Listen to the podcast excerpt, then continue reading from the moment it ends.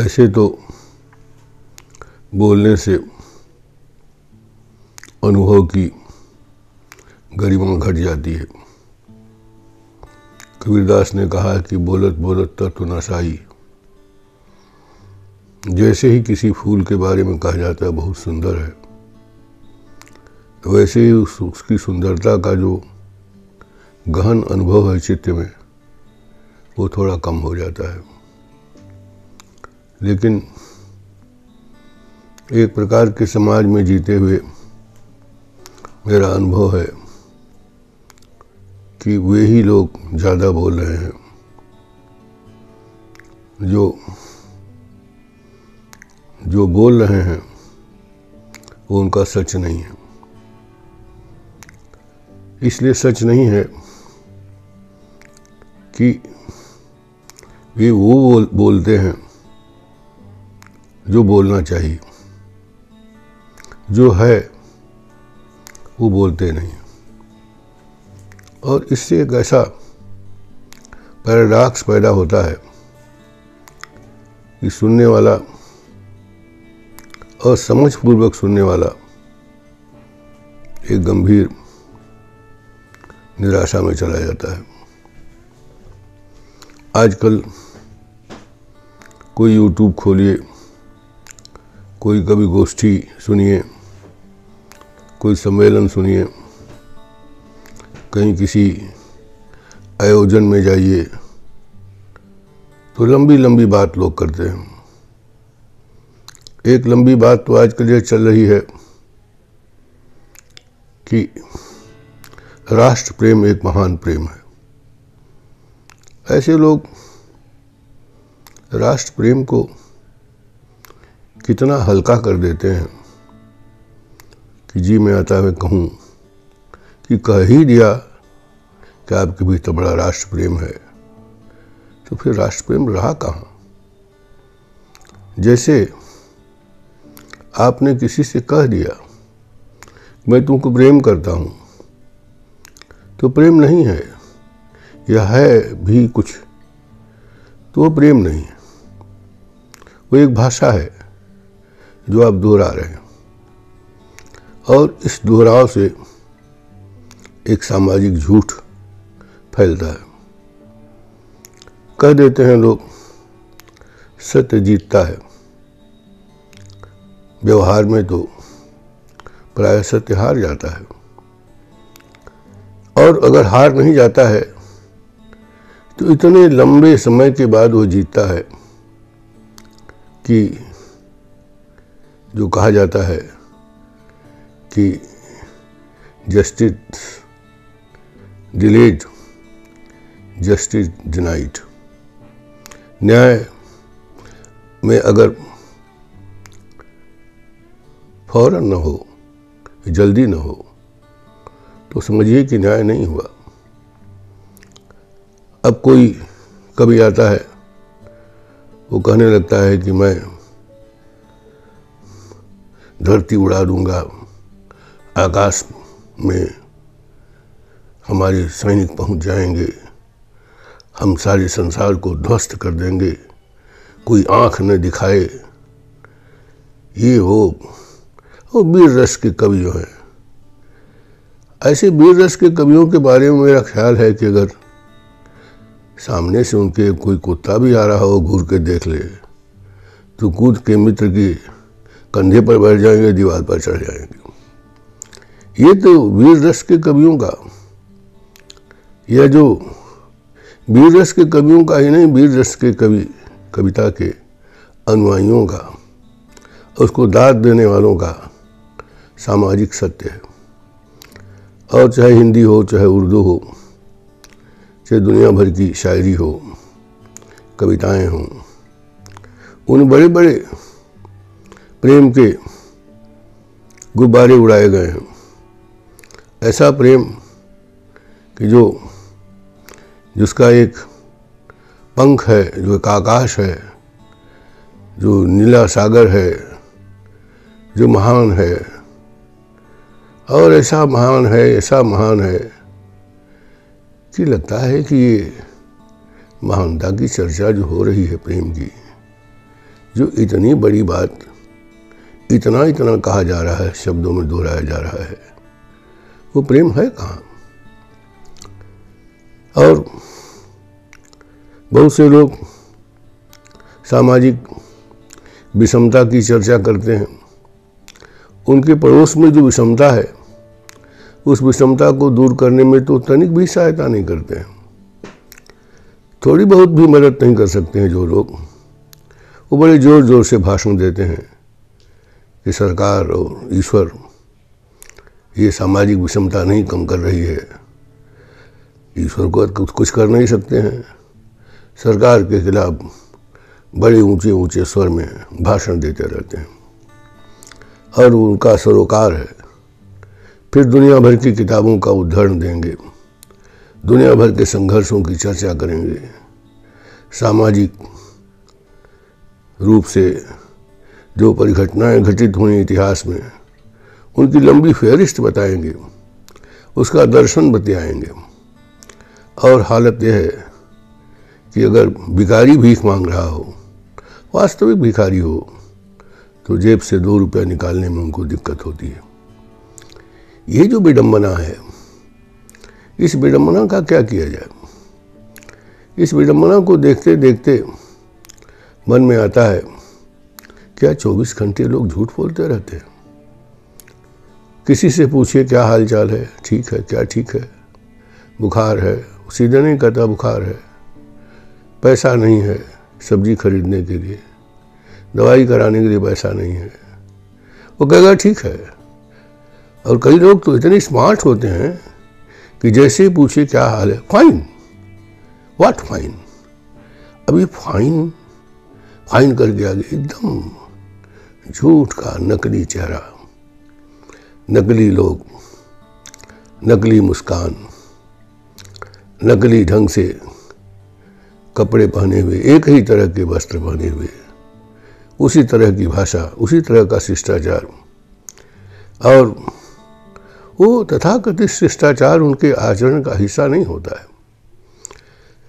प्राय मैं ऐसे बहुत से लोगों को जानता हूँ, जिनका आचरण तो बिल्कुल ही निंदनीय है, पर विचार अत्यंत उत्तम। ये विचार जो है, ये विचार है, हमारे यहाँ आचार पर बल दिया गया है। तो विचारों से विद्यार्थी कैसे शिक्षित होंगे? कोई दीक्षा कैसे होगी? क्या बच्चा ये नहीं समझ रहा है कि आपके विचार आपके आचार के विरुद्ध हैं? तो बच्चा तो सीखेगा जो आपका आचार है। आपके घर में खुद ही आप शराब पीते हैं, सूती तंबाकू खाते हैं, और बच्चे कहते हैं कि ऐसा मत करो, ये नहीं करना चाहिए। और फिर वो बच्चा सोचता है कि इनका देखिए, अपने तो धकाधक तंबाकू खाए जा रहे हैं।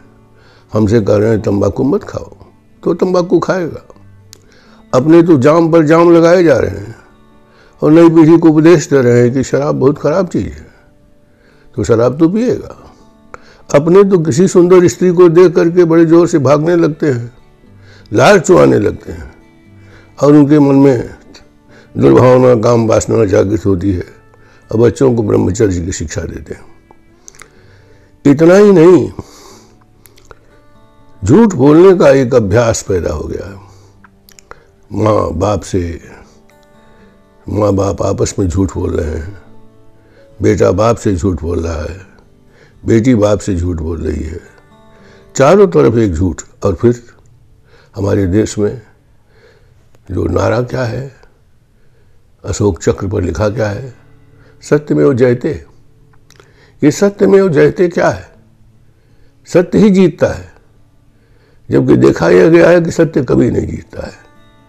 मेरी दृष्टि में तो असत्य जीत जाता है। और ये कविता, कहानी, उपन्यास, नाटक, आदर्श अपनी जगह पर लेकिन चीज़ें अपने ढंग से चलती रहती हैं। और विचित्र बात यह है कि आदमी एक ऐसे आइवरी टावर में, एक झूठ के आइवरी टावर में रहता है 24 घंटे कि उसके इर्द गिर्द एक प्रकार की जटिलता पैदा होती है, चित्त की जटिलता। ऐसे चित्त की जटिलता में परमात्मा का आविर्भाव कैसे होगा? भक्ति कहाँ से उदित होगी? ज्ञान कहाँ से उदित होगा? समाधि कहाँ से उदित होगी? कोई ऊर्ध चेतना कैसे उदित होगी?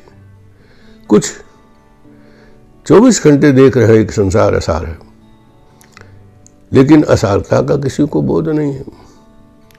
लोग बराबर चिल्लाते रहते हैं कि आत्मा अमर ये ज़ोर ज़ोर से भारत में लोग बहुत ज़्यादा चिल्ला, चिल्लाते हैं आत्मा अमर, क्योंकि मौत से डरे हुए लोग हैं। मृत्यु से भय के कारण अपने को संतोष देते रहते हैं कि आत्मा अमर, उन्हें आत्मा का कुछ पता नहीं है। कभी उन्होंने खोज भी नहीं की। कभी उस गहराई में नहीं गए कि आत्मा है कहाँ। और उसे पूछो कि आत्मा कहाँ है। तो वो ऐसे हो जाता है जैसे वो रटी रटाई बातें, जो शब्दों की दुनिया में, शास्त्रों की दुनिया में कही जाती हैं, वो कहते रहते हैं। तुरंत उनका ज्ञान जागृत हो जाता है। एक आदमी का बेटा मर गया।